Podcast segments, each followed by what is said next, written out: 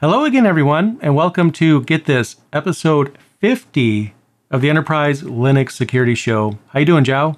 All good. We should be celebrating. I mean, 50 episodes. Who would have guessed we'd reach this much? But Yep. still, amazing. Um, and today we have a foundational piece for you. Um, we've been talking about uh, the issues with patching and vulnerabilities being exploited like a year after patches are available because people are not doing it on time. So today we're going to be looking at something a bit it's obviously related to that, but it might help explain why some people are taking too long to patch while others are taking much less than that. It might be because you're not using the right approach. So we'll be Right. covering different types of patching that you can do. Yeah, I love. I'm, I already love this episode, and we're not even done with it yet because I, I feel like this is one of those that um, you know we could have done before, but at the same time, better late than never. And I think that this is a really good one, especially as we're um, closing down the year. We have some awesome things coming for January. I can't say anything yet, but um, we have some. We're going to talk about patching and talk about, like you said, the different types of patching patching processes or the types of patches you can install. And it's going to be a good episode. So I think we should just dive right in. Okay, so let's start with the, the basic. What is a patch? And this is a quick recap here that's going to take us a few decades back. The, the actual term patching comes from the punch cards, way, way back in the day. Um, when you had this big stack of punch cards that would have the code that you would run on your mainframe. So, whenever you made a mistake and you punched the hole in the wrong place, you would have to patch the card, and that's where the term comes from. And that's why we're still using the term today. It's when you're fixing software issues. You're no longer uh, blocking out uh, holes in the wrong place, but you're blocking holes in software, basically. Um, Yeah. Yep. And the, the term patch, it's ironic how well it works. You know, it's not one of those things that we used back then and it doesn't fit today. We have to change the term. Um, it, it, it fits more now than it did then because if you think about it, our, our servers are like a hodgepodge of different types of things. Like you could have a load balancer in front, and you could have a separate database server, or maybe have the database server shared with another instance. Don't do that, but people do. And you have different types of servers and things or services that are linked to other services. So you you are literally patching something that's within the you know hodgepodge of your solution. And I don't mean hodgepodge in a negative way. I'm not saying your solution is bad. It's just that's what it is. We we have a little bit of this, a little bit of that. We install this and that, but the more components we have in our solution, the more things we have to patch. Thus, the term really does fit. I mean, it's why we have full stack developers today. It's because software is no longer just a single application, it's a whole stack of different applications layered on top of each other, working together, hopefully. And a hole on either of those layers can lead to the whole thing crumbling.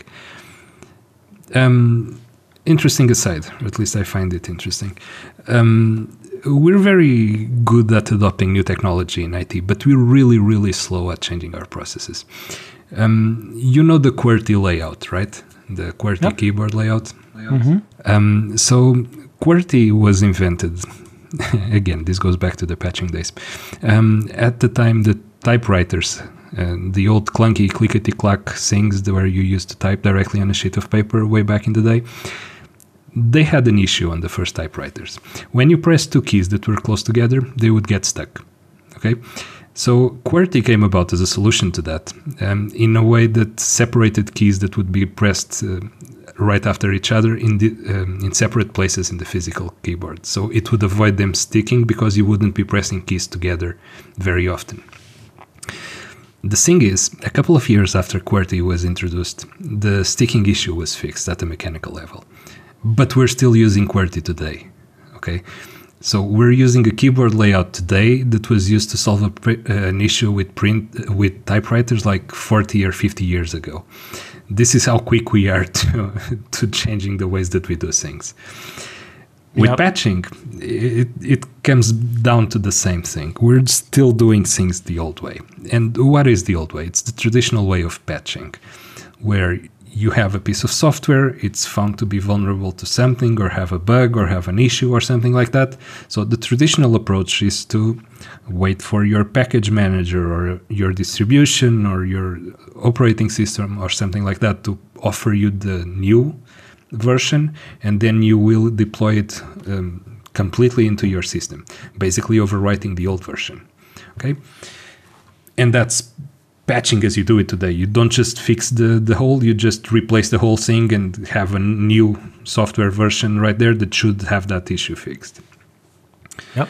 Um, and this applies at all levels. It affects the operating system, it affects the application, it affects basically anything that's software related that needs to be fixed and has to be patched traditionally. So, in a sense, patching traditionally is basically just replacing old versions with new versions. And that's it. Yeah. And it's easy to do. It's we know how to do it. We've been doing it for decades now, and we're comfortable doing things this way. Um, it has some pros and cons, obviously. The, the, pros are these that I just mentioned. It's very easy. We're used to doing it. It's more or less the same on many different pieces of software. Um, the the downsides to it is that it's very disruptive and it takes a whole lot of time.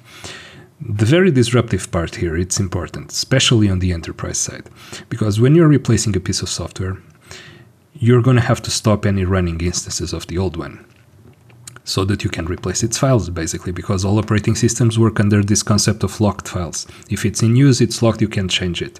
Um, linux is a bit better in that but in that it lets you replace the files but whatever is running in memory will continue to run in memory as is even if you update the files. So um, you fire up a service, the service is running, you update the files for those services. The instances in memory will only get the changes when you restart the services. So either way you look at it, the process is disruptive. Okay, right. This is traditional. We've done this years and years now. It's one of the first things I, I noticed. I don't know what possessed me to do this, and everyone listening should not absolutely not do what I'm about to say. So, you know, do as I say, not as I do. But when I was new, I was trying out Linux for the first time, and I just randomly decided to uh, pull the IDE cable from the hard drive while the system was running. I just want to know what the Linux blue screen of death looks like because you know I'm brand new, right? And then, oddly enough, nothing happened. Weird. Like the web browser that is desktop Linux, the web browser was still running. This is before live media. And then I, I realized that Linux put something in memory, it's in memory, right? Um, as it was from the disk is how it's going to be in memory. And obviously, when I would l- try to launch a new application that's not currently running, it, it, won't load because the hard drive is disconnected. Obviously, you should not do it, do that at all. Um, that that was just me being, you know, crazy when I was learning. But um, that's just to drive the point home. The level of what you're saying is true. I mean, when something's in memory, it's in memory, and it's in memory from the disk to memory. So if you have the old version on the disk that goes in memory, then you update it. The one on the disk, the one in memory, is still from the old version that was on the hard drive before you updated it. Yeah.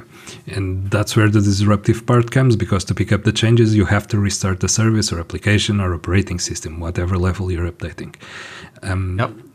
As we've seen and very recently here in the podcast, people are actually avoiding patching and taking way too long to patch. Uh, if you recall, taking 12 months to patch the, the stuff that was being um, affected by Shikitega, that malware version, it's just way, way too much. Uh, I mean, at the end of the day, we can complain that our systems are being hacked, but if we're not patching within a year of a patch is available, then we're doing something wrong as well. It's not just the hackers right. that are at fault here, there is some blame on the other end as well. And the, the main reason that we see, this is true at TuxCare's and other companies, the main reason we see for delaying the patching is the disruptive nature of it. You're patching traditionally, it's disruptive, you cannot interrupt business processes for just for patching, and systems will be left unprotected. At the end of the day, that's the whole reasoning behind it. Um, and so, yeah, it doesn't scale well with uh, today's threat level. It doesn't scale well with new vulnerabilities coming out every single day. It doesn't scale well with the growing number of vulnerabilities year over year. So, and the funny thing is that it's not like we don't have better alternatives because we obviously do. It's just that we are so used to doing things the old way that we do not want to adapt and we will not try new things even if they are provenly better. And right. one one of the the new ways of better ways, if you want to call it that, of actually patching is called virtual patching. I'm loosely using the term patching here, and you'll understand why in a bit um, when applied to virtual patching because there is no actual code being patching being patched. There is no actual code being fixed. The way that virtual patching works is that it operates at a completely different level. It's basically a glorified application firewall. At the firewall level, you will have a, some form of signature database where you look for specific patterns in the network traffic, and if you spot those patterns, you will match them to an attack, to an, to an attempt to exploit a given vulnerability, and you will block that traffic at the network layer. In effect, to an attacker that is trying to run an, an, exploit against the system, it will appear as if the system is protected, so it will appear as if the system is patched. Again, there is no actual patching happening here, but the the main advantage of this type of virtual patching in air quotes here again is that say you have a hundred servers, a thousand servers behind a, uh, firewall, and you update your your signature list, you will immediately cover those systems. Okay, so you don't actually yep. have to go into each of those and actually do anything there. As long as you keep your firewall updated, then it's all good the yep. very big downside to it, and I'm sure you already know where I'm going with this, is that, yeah, this will only protect you against network based attacks. It won't do anything if, uh, if an attacker has a foothold in the system and then tries a local exploit or something like that. Um, again, it uses the term virtual patching, and again, patching here, but it's not really patching. Right. Yeah, and I can understand it being kind of confusing to someone who, you know, just usually you could take the the verbiage and pretty much understand what it is, but I, think that's one of those without an explanation, you're probably not going to guess correct. There's probably some that will, but um, you know, that, there's a reason why we talk about these things and educate people in the podcast. Yeah, absolutely. Um, but again, this isn't I'm not trying to claim that one is better or different or something like that. At the end of the day, they might even be complementary. Okay, with other patching processes that I'm going to mention further down the line. Uh, but uh, you need to understand the, the actual scope of what you're doing when you go with one solution rather than another. This is just a way of emphasizing the differences rather than claiming that one is better or worse than the next. Um, exactly. Another thing that's interesting at least to me that have some years in, in IT, is the different ways that you, the different processes that you need to go when you're dealing with um, very specific, very specific hardware devices. Nowadays, we have this catch-all term for this IoT. Um, a few years back, it was just smart devices or something like that. Usually, the the patching process for those, even if they are running some glorified Linux distribution or very modified one is usually very tricky. Initially, you even had to use specific cables and you had to use. I don't know. There was this device a few years back. I can't recall exactly what it did, but the um, the software for it it was stored in an EPROM, and you actually had to shine an ultraviolet light at it um, in order to enable it to be rewritten again. Other, without that light, it would never be writable. So it was a specific chip that it used that needed the UV light to, to be updated. There is all this kinds of trickery that you had to use when you were dealing with patching devices back in the day. So yeah. Wow, that is. That, oh my gosh, that's funny. That's interesting. I, I didn't know about that actually. Yeah, um, apparently some chips have this ability to be um, writable or not writable depending on the light that is shown on them. I, I can't actually recall the exact story, but there was some some issue in some data center somewhere that had problems with those types of devices because one of the lights that they installed on their alarm system would apparently emit light in the, the spectre that would allow them to be writable. So they would break whenever the alarm went off. Those devices would be disabled. Go figure. Again, weird stuff happened back in the day. Um, nowadays, when you're dealing with IoT devices, the, the patching process is a bit better and by a bit better, I mean much better. Um, so they're essentially running Linux or some very basic um, operating system there, but there will be some way to deploy patches to them that uh, is basically just uploading the firmware through a web interface or uploading the firmware through some protocol like TFTP or something like that, and it will pick it up on the next reboot and you're done with it. That yeah, said, I think that this, yeah. No, no, go, ahead. Sorry. Go ahead, go ahead. Well, I was just going to say, it, like the firm when it comes to firmware patching, the way that it's evolved over time is just it's just huge. It's humongous. Like when I started, and, and probably the same for you, obviously. Um, nobody updated the BIOS firmware, whatever you want to call it. Firmware is what we call it now. Kind of the same thing, a little bit different, but but for the most part the same. And we only did that when we had no other option. And the vendors would say, "Here's a BIOS update. Don't install it on anything. Don't even think about installing it. But if you're having a problem, you might want to give this a try.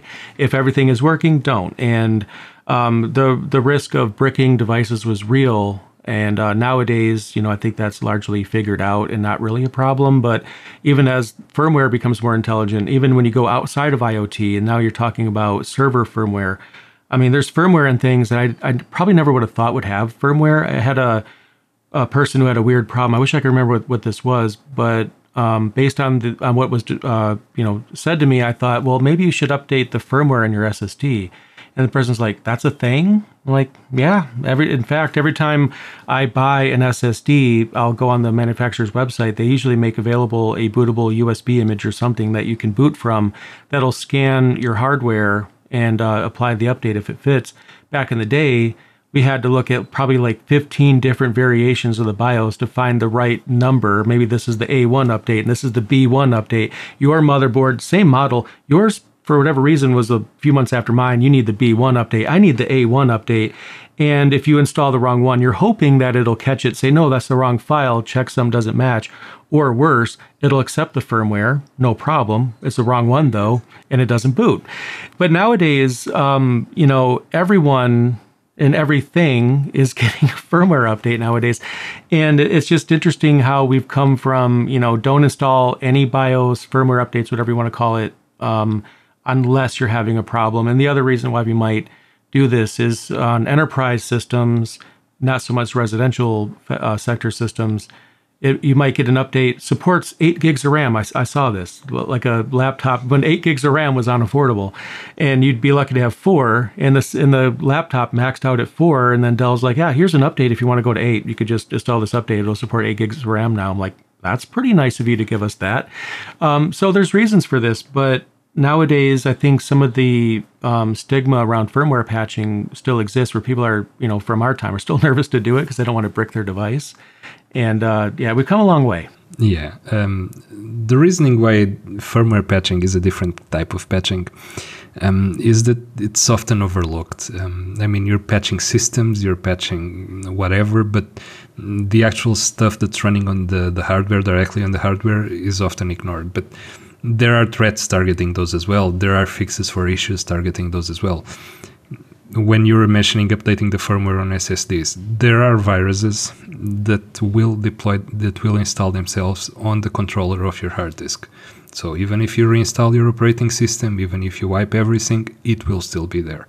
Um, yeah, this is not your run-of-the-mill stuff. You'll probably never encounter this in your in your professional life, but still, it's something that exists and is out there. Um, yeah, this sounds like the X Files. It's out there. The patch is out there. Ideally, you want all different types of patching to converge into a single solution. It's easier to manage, it's easier to track, you can see all that uh, in the same centralized way, and it's just a more efe- efficient way of dealing with updates. But until we reach that point, we have to deal with different types of devices having different requirements for patching. The thing with firmware patching at the point where we are right now, the devices will have a somewhat easier deployment process in place. The difficulty is in actually getting the vendors to, de- to deliver the patches for you to use.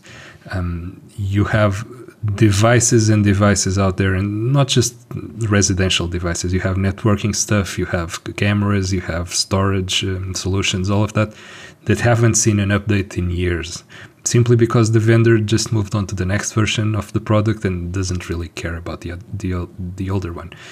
And that's a problem if you're security minded because say your storage solution runs a slimmed down version of linux to run zfs or something like that or debian or whatever and you stop receiving updates for it and it has a new vulnerability as operating systems get. If you don't get the fix for it your storage solution is vulnerable if your storage solution goes then all the data that's stored there goes as well it's very easy for things to pile up on top of each other. Now imagine all the images for your virtual machines are there, and if your storage goes, now all your infrastructure goes at the same time. And you're royally screwed. yeah, uh, uh, there, there's a couple of things about firmware patching, and you've kind of touched on this already, that I really kind of despise. Um, so you basically have an inverse situation here such that you could have an enterprise that understands patches, they're on top of it. Their IT team, they're on top of it. And the issue, if there's a security event in, in this hypothetical situation, could be um, vendor didn't make the patch available. Well, an administrator can't install a patch that doesn't exist. And unless they want to reverse engineer it, that's not going to happen. Or there's a developer that can do it, they're probably tied up. It's not their responsibility anyway. It's not their device. They didn't make it. But then, you know, you have these firmware updates that uh, may not happen because, like you said, they've moved on to the next device. Now, for the residential sector, I think it sucks for everybody. Um, but but if it's a you know a cheap computer that's very low spec, you know that doesn't get a firmware update and it's your personal thing. I mean, it sucks to buy a new sub three hundred dollar computer to get updates. But when you deal with enterprise, it becomes much worse. Imagine buying a forty thousand dollar storage array that now no longer gets updates. And now you have to buy another one. Okay, that's a lot worse than that workstation. But even with that, you could um, do your research and find the best mobile phone to, if your company provides phones to employees, to provide to the employees. And then, you know, you do all your research and it's fine. A year and a half later, it doesn't get updates anymore. And just so happens there's a, a an issue that comes out later and they have to deal with that. And then the other uh, situation that I've noticed is um, another reversal because we keep talking about parallels to the past. Like I remember when if you bought a camera or a device, the company had one shot to get it right. Right. The the the, the devices back then didn't check the internet for updates. You know, it was done. It was it was final. And to actually put out a patch, they had to press a CD-ROM and ship it. It cost a lot of money. Or worse, redeploy an entire hardware device. Nowadays, we could just put firmware on devices, which is great, but then we've moved into a situation where, um, yeah, there's about 15 bugs and this solution barely works. Let's just ship it because we can get a patch out by the time the consumers have it in their hands and they know to, to do that on day one. So now you have another situation altogether. So firmware updates are great. And I love how far they've come, but I also feel like I wish you know companies would support their devices for longer than they do often. And now that's a factor when you buy something. It's not just is this storage array or this server whatever it is going to meet our requirements at the organization? How you also have to ask how long do they keep it updated for? Historically you know do they keep it updated you know is it five years ten years? One two um, that might be a factor in whether or not you want to buy from a company for how long they keep that investment updated you might want to stay away from the ones that will keep it updated for one or two years um, right your return on investment will really really be bad on that um, but uh, but that's absolutely a factor, and that's something that you should take in consideration when you're doing your purchase orders. That's a very very big important point there that you need to check. Um, and get it in writing too, not just on the website. Get, get it, in, writing. writing. Get it in writing on your contract for sure. Don't just take their word for it. Um, once beaten, right? Um, all of the different types of patching that I've mentioned here are uh, all or nothing, all or nothing um, type of deal. You either get the whole patch and you replace everything that's running, or you get no patch and you continue running the old the old way. Um, there is a different approach to this, and again, full disclaimer: I work at TuxCare. We do live patching products here, but live patching is a different type of solution in the sense that you don't actually have to replace all the stuff at once, you just fix the actual holes. In a sense, going back to that punch card analogy that I started this with, you're just taking the piece of tape and plugging the specific hole you want to fix. If something breaks because of that, you just take that take back the the piece of tape and you're left with a hole, but you didn't break anything else. So that's another of the the pros on this. But still, live patching works differently than all the other ways that we approached here before. Um, the way that live patching works is that rather than replacing files on disk, you're actually fixing the issues in memory. So we mentioned at the start when you're patching traditionally, you replace the files on disk and then it has to be picked up in memory for it to work. When you live patch something, you're actually replacing the running code, or at least the buggy parts of the running code, with the new versions of the code. This isn't magic. This isn't something that's some brand new. This has been around since 2006 at least. This has been used in the enterprise extensively. Um, the the reasoning here being that you eliminate and this is the the biggest advantage of live patching you eliminate all the disruption that traditional patching causes since you don't have to restart services to pick up the new version of the code, you don't have to restart the operating system to pick up the new versions of whatever you updated, you immediately get the protection level. Why is this important? Because, for example, in the in that uh, malware that we that we talked about two episodes ago, um, you don't need to wait 12 months to patch a known vulnerability. If you live patch the systems, there's no drawback in patching them the day the patch comes out. okay, and this is a very big, this is a very big pro towards live patching. And again, this isn't a commercial to it. I'm not. Uh, proposing for you to go out and do that. Um, but when you're considering the approaches that you take to, to keeping your systems updated, do take a look at all of this and see what best fits your, your environment. Live patching has many pros. The obviously everything has has negatives, has downsides. The downside of live patching, however, has the the advantage for the end user that it completely relies on your live patching vendor side.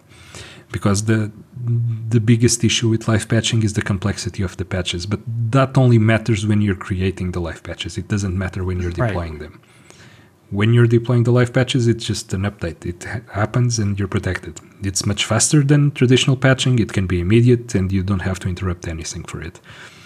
The, yep. the, the negative side is that there are code changes that need to happen to make sure that the live code that you're going to be deploying on your process, on your system, actually fits on, this, on the, the place that you want it to fit. That is right on top of the broken code or in a way that can be redirected away from the broken code towards the, the new code. This this is important because different architectures will have different alignment for variables, different architectures have different pointer sizes. The nitty gritty, the, the technical details of this all reside on your live patching provider side, not on you as a user of live patching and that's really really important I feel it's so amazing to me. I, feel like it's we're getting closer to how I thought the industry would already be by now. Like ten years ago, I would have thought that by now service restarts and system restarts would no longer be necessary, and it, we're kind of there. I mean, live patching, obviously, and also auto healing or auto scaling, um, you know, variation of that.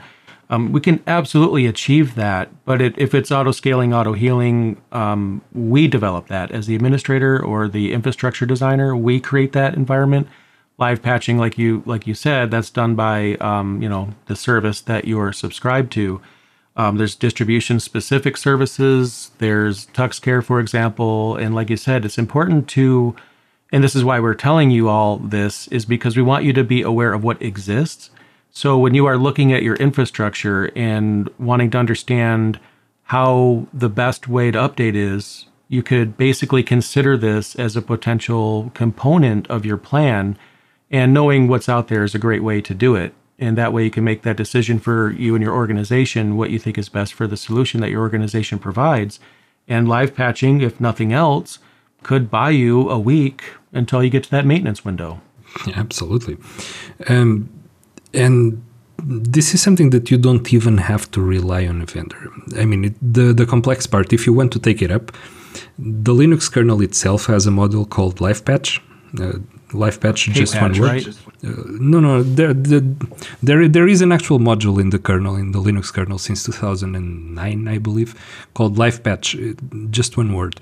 It provides you both the way to load code um, in memory, the way to actually create the live patch from um, a patch code, basically.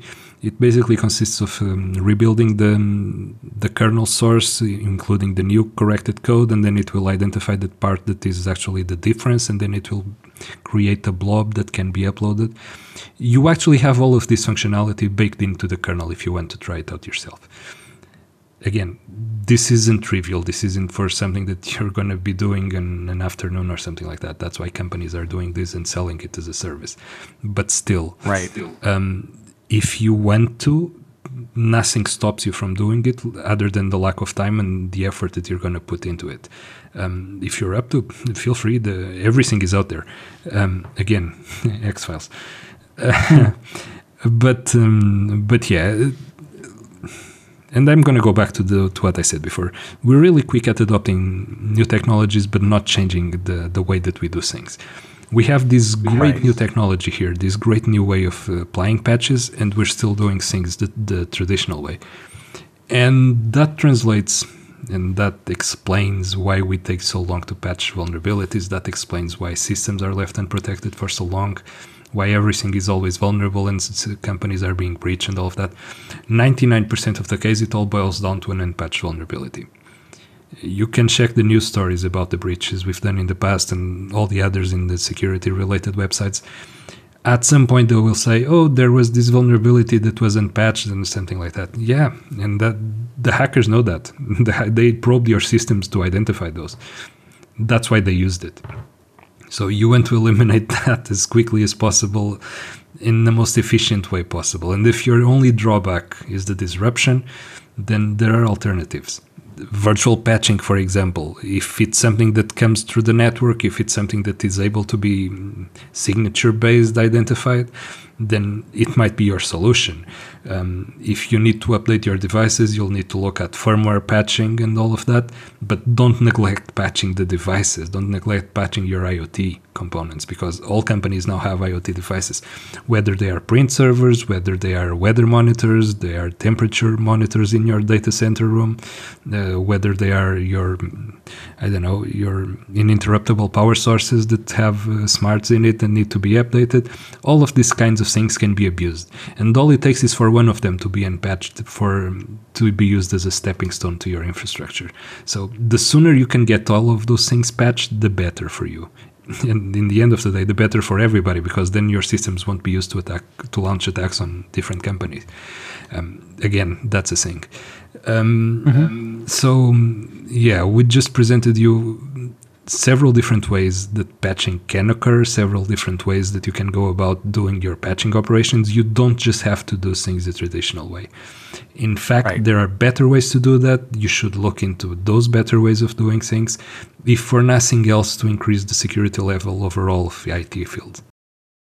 Yeah, and, and and absolutely just choose what's right for your organization and your infrastructure because no two companies' infrastructures are the same. I mean, you you might even be the person, you know, you that's listening might even be the person that designed it. Maybe you set it up, and you know probably better than anybody which of these solutions are going to work best in your environment. Um, but again, knowing what's out there is important. And one last tip I'll leave everyone with: if you do decide to use live patching and you also use a scanner that scans for vulnerabilities on your systems and reports what you're vulnerable to. Check the vendor to make to see if they have a plugin or some kind of way to hook into the live patch service to be aware of the fact that you that you've patched it because a lot of these will only look at the version of what's installed on the disk and not take into account what's in memory from live patching. So usually it could just be a matter of um, checking a box in settings or maybe configuring some kind of integration, depending on what solution you decided to use for that. But um, if you deal with compliance, it's important to know that live patching by default will not necessarily be detectable by your scanner, which is probably just looking at version numbers. But there's usually an easy fix for that. Check your vendor. Absolutely. Um, just one last note. if you ask most IT practitioner, practitioners um, and they see an uptime in a system of, say, a year, they will immediately assume that the system is unprotected. That there has been no reboots, there has been no updates, the system is vulnerable. They won't even look twice at it. With live patching, and I speak from experience at TuxCare, we have customers running multi-year uptimes on many different systems, completely up to date. They just never had the need to actually reboot the systems. Um, so you can look at this as a more permanent patching solution or just as a way of getting you to your next maintenance window for then to deploy the patches at your own leisure. But either way, it's a best way, it's a better way to patch than traditional patching. It's a more efficient way of doing it. Yeah, totally agreed. Awesome. So yeah, yeah, there there we go. We have uh, several different uh, you know faces of patching that we went over, and um, hopefully this has helped you guys out. And um, you know this has been a fun episode. Yeah. Again, thank you very much for listening. We hope you guys liked it, and until the next one. Yep. See you around. Bye.